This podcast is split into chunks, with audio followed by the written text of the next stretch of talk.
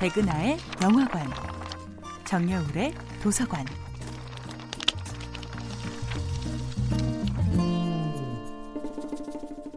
안녕하세요.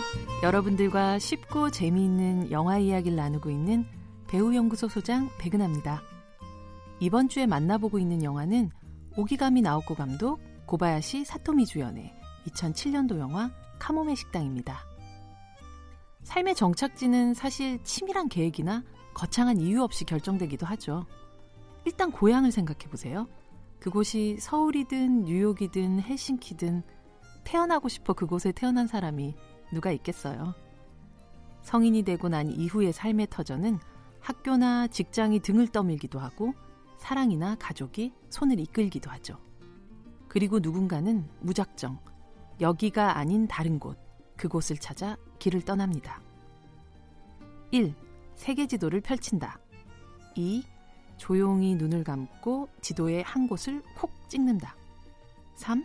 그 쭉 뻗은 손가락 끝이 가리키는 곳으로 무작정 날아간다. 영화 카모메 식당의 문을 열고 들어온 두 번째 손님, 미도리는 앞에 1, 2, 3의 과정을 통해 무작정 헬싱키행 비행기에 오르게 되죠. 유비사시였던です.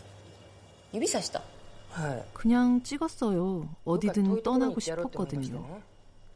만약 알래스카를 찍었으면 거기로 가려고 했어요? 타이티를 찍었으면 타이티에? 네, 하지만 꼭 떠나고 싶었거든요. 음, 맞아요. 그럴 땐 떠날 수밖에 없죠. 사람의 사랑에, 관계에 실망하고 치이고 진절머리 나는 순간, 그 사람과 그 사람과 그 관계가 존재하지 않는 땅으로 도망가고 싶다는 생각을 해본 적 있을 거예요. 그러나 실상은 비행기표를 살 경제적인 여유도 훌쩍 떠날 시간도 허락되지 않는 현실 앞에 더 큰 절망감이 몰려오기도 하죠. 그럴 땐 미도리의 방법을 따라해보는 건 어떨까요? 세계 지도를 펼치고 눈을 감고 한 곳을 찍어보세요. 그리고 그곳을 기억하세요. 당장이 아니라도 언젠가 떠날 곳을 마음에 품고 살아간다는 것.